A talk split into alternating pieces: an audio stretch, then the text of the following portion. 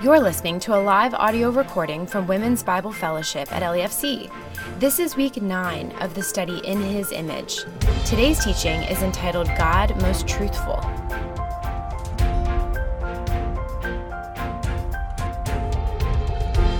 Good evening, ladies. It is a gift to be gathering with you all again this evening on a Thursday night. I trust that considering the character of our great God this semester has been helpful in both expanding and deepening your understanding of how truly incredible He is. So before us tonight, God Most Truthful. Let's begin, as we often do, with a definition to help center our thoughts on our topic. So here are some definitions of the word that I, of, that I found for the word truthful. Telling or expressing the truth, honest, characterized by accuracy or realism, true to life, and a verifiable or indisputable fact. Also, do you remember the Hebrew word emet from our video two weeks ago? If so, you recall that that word for faithfulness is closely linked to this one for truth, and it involves that idea of support or stability. He is our firm foundation, strong and steady. Remember? Strong and steady. We could say that something truthful is faithful in conforming to facts. Will you join me in prayer to start? Father, we are grateful to be your daughters. Thank you for our time here tonight. I pray that you would remove the distractions and cares from the day from our minds and help us to focus on you. Would you please receive and bless and multiply my own meager gifts, Jesus, for the benefit of all who have gathered here. We want to make much of you in this place. In the powerful, mighty name of Jesus, amen. So, as Jen says so well in our book, God is the origin of truth and its sole determiner. What He defines as true is eternally true, unchangingly true. Truth can be stated to be anything that conforms to reality. For example, the temperature that water boils or that ice freezes. Right? These are not really up for debate. The height of Mount Kilimanjaro, these are realities, facts that can be measured by humans. But God articulates a reality that goes beyond what we as humans are capable of measuring, not only in the physical world, like out far in the galaxy or to the deepest depths of the ocean that we still have not reached, but also in the spiritual realm where we are limited by time as well as understanding. We cannot accurately measure the effects of sin in our lives into the future, how it harms us or harms those we love, and how our sinful nature infects so much of our motives and thoughts. The Bible makes it very clear that we do not determine truth, but rather we discover truth. Human beings from the time of Adam and Eve and Cain and Abel have always wanted to reserve the right to determine spiritual truth. We want to pick and choose and ignore what we don't prefer. But we do so at our own risk. And it certainly isn't popular in our culture today to hold to a standard of truth that does not change. Christianity flatly denies that we are qualified to decide what is right and wrong for ourselves. While it is a popular idea today, and I'm sure we all hear it often, your truth isn't found anywhere in Scripture. Instead, we see in Psalm one nineteen, among many other places, that God's truth is unchanging. In verse one forty-two, your law is perfectly true. And in verse one fifty-one, all your commands are true. And finally, in verse one hundred sixty, all your words are true. All your just laws will stand forever. God's law, His commands, His words, these are trustworthy and true. Because the belief in God's absolute truth is faced with such skepticism and even scorn in our world today, I thought it might be helpful to take a bit of time tonight to consider Jesus' words on this topic. I'm sure by now that you can repeat with me, what is true of God is true of Jesus. We're going to look together at John fourteen, verses one to eleven. So you're welcome to open your Bible, but the text is also going to be on the screen. I would like to read through the whole section first, and then we'll go back and make a few observations. So a little bit of old-fashioned Bible study happening tonight. First, it's helpful to consider the context. Just prior to this chapter, the disciples and Jesus have been having the Passover meal together. During this meal, Judas is announced as the one who will betray Jesus, and Peter jumps in, as Peter often does, promising that he would never do such a thing. In fact, he would lay down his life for the master. But Jesus informs him that he won't even make it until daybreak, and that he will deny him three times. This is understandably upsetting news. Plus, Jesus had told all of them earlier that they couldn't go with him on this part of the rescue plan. So they are anxious and in turmoil. Chapter fourteen begins a section of Jesus' last words to them on this final night in the upper room. So John fourteen, one to eleven. Don't be troubled. You trust God, now trust in me. There are many rooms in my Father's home, and I am going to prepare a place for you. If this were not so, I would tell you plainly. When everything is ready, I will come and get you so that you will always be with me where I am. And you know where I am going and how to get there.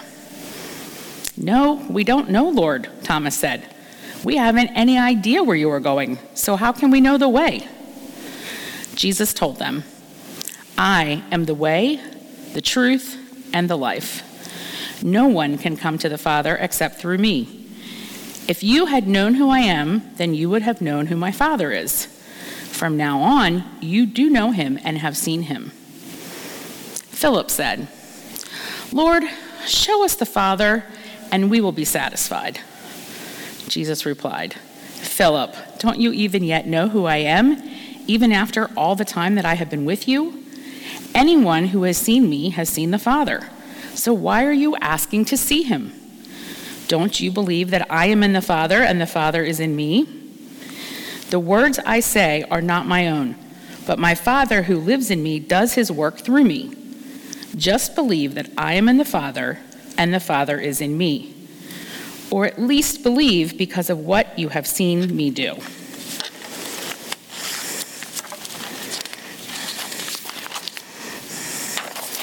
So, he begins uh, this section with encouragement. Don't be troubled. He knows that they're troubled and anxious. I'm sure he can feel it in the room, and of course, he's Jesus, the Lord. He knows all things. But he says, don't let your heart be troubled. You don't have to be in turmoil. Rather, trust me. You trust God, now trust me. His next phrase, there are many rooms in my Father's home. I chose this passage in this version specifically because scholars say that this idea of rooms is probably the closest to the original text. Um, I know some of us have the idea, I've heard the word mansions, but rooms because it's a dwelling place or an abode, and he's saying, don't be worried. There's many rooms. We're not going to run out. In fact, I have a place just for you. Not only that, but I am going to prepare the way for you to be able to get in. I heard a sermon on that John Piper gave on this passage, and he talked about how Jesus isn't preparing because he still has work to do. You know, God created the whole world in six days, but he's pre- saying he's preparing because he needs to go and finish the work of redemption so that heaven can be accessed by those of us who put our trust in him. At this point, heaven is still closed to us as sinners because redemption has not been completed yet when he's saying this to them. I'm not here to tell you that that's one hundred percent true. I'm saying compare that in your Bibles, but it was interesting to me to think of it that way. Also, I'm going to prepare a place for you, a specific place for you. So it's not a hotel, right? We're not guests. He's preparing a place at his house. We're children in the house. We belong there. We have a place where we belong. You also might be aware that in this time, dwellings were typically made out of stone, and that when a son took a bride, they would add a section onto the house, like a wing or a room, a dwelling onto the house. So that just backs up this idea that it's one, perhaps, it's one big house with lots of specific rooms for each person. And it's prepared specifically for that new arrival. That gives me great comfort. And he's encouraging them and trying to comfort them with these words.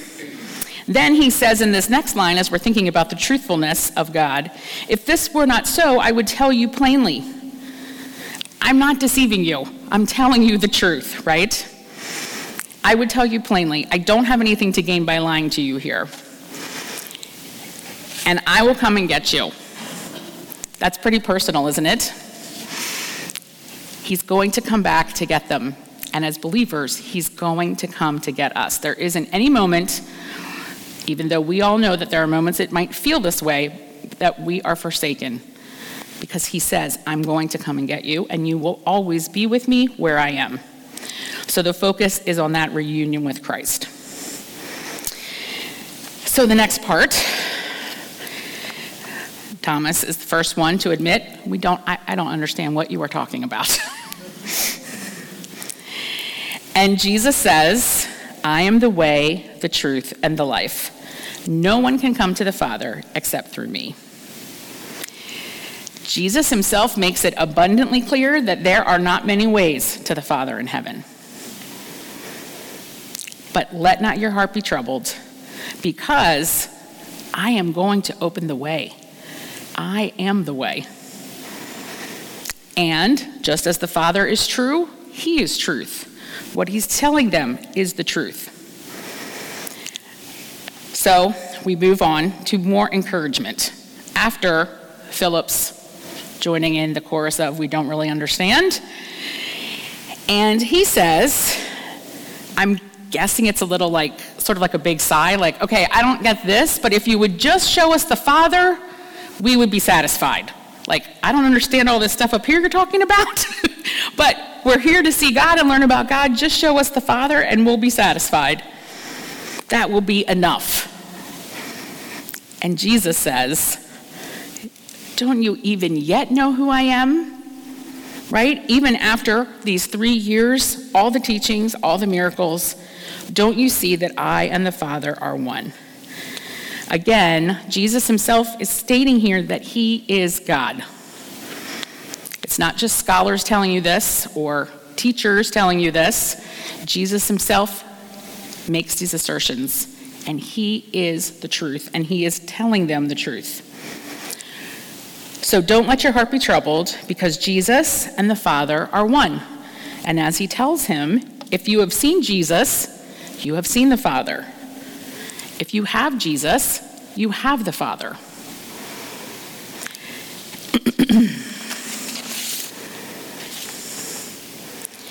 I don't necessarily, again, understand or be able to explain to you how that symbiotic relationship works.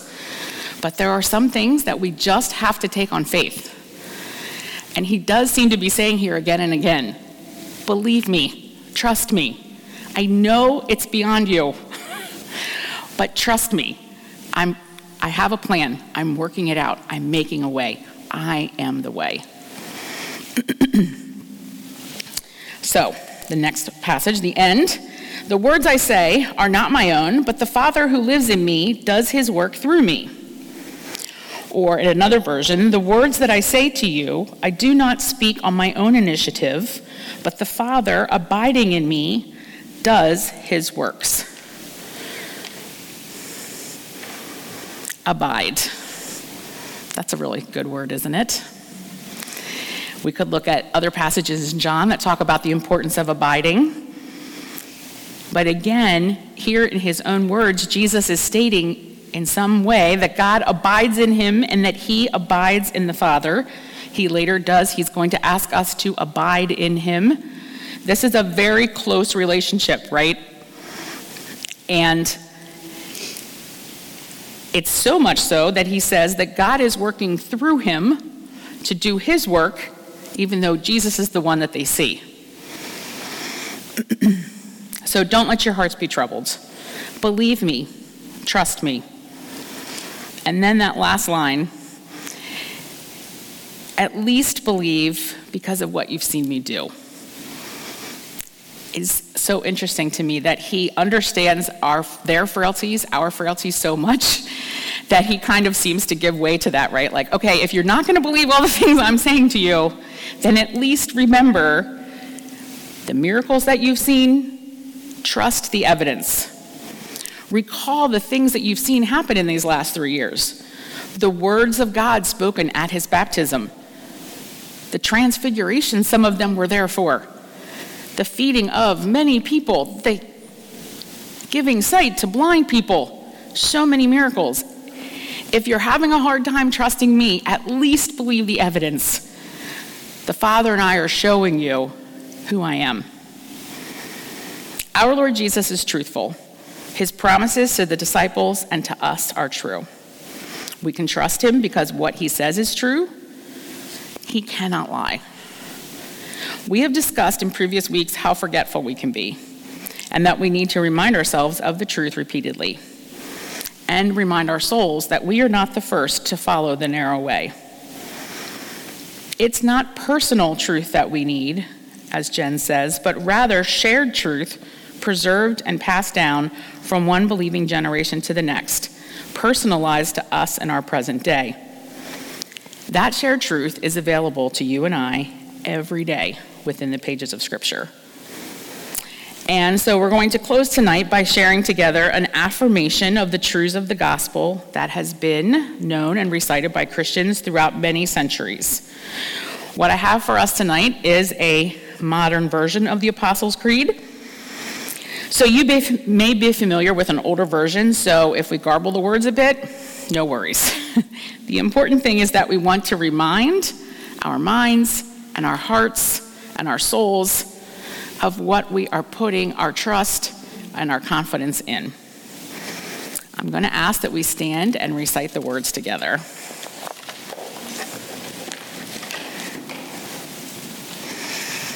Are we ready? I believe in God, the Father Almighty, creator of heaven and earth. I believe in Jesus Christ, his only Son, our Lord. He was conceived by the power of the Holy Spirit and born of the Virgin Mary. He suffered under Pontius Pilate, was crucified, died, and was buried. He descended to the dead. On the third day, he rose again. He ascended into heaven and is seated at the right hand of the Father. He will come again to judge the living and the dead. I believe in the Holy Spirit, the universal Christian church, the communion of saints, the forgiveness of sins, the resurrection of the body, and the life everlasting. Amen. Thank you for joining us tonight, ladies. Have a good week, and we'll see you next week for Chapter ten.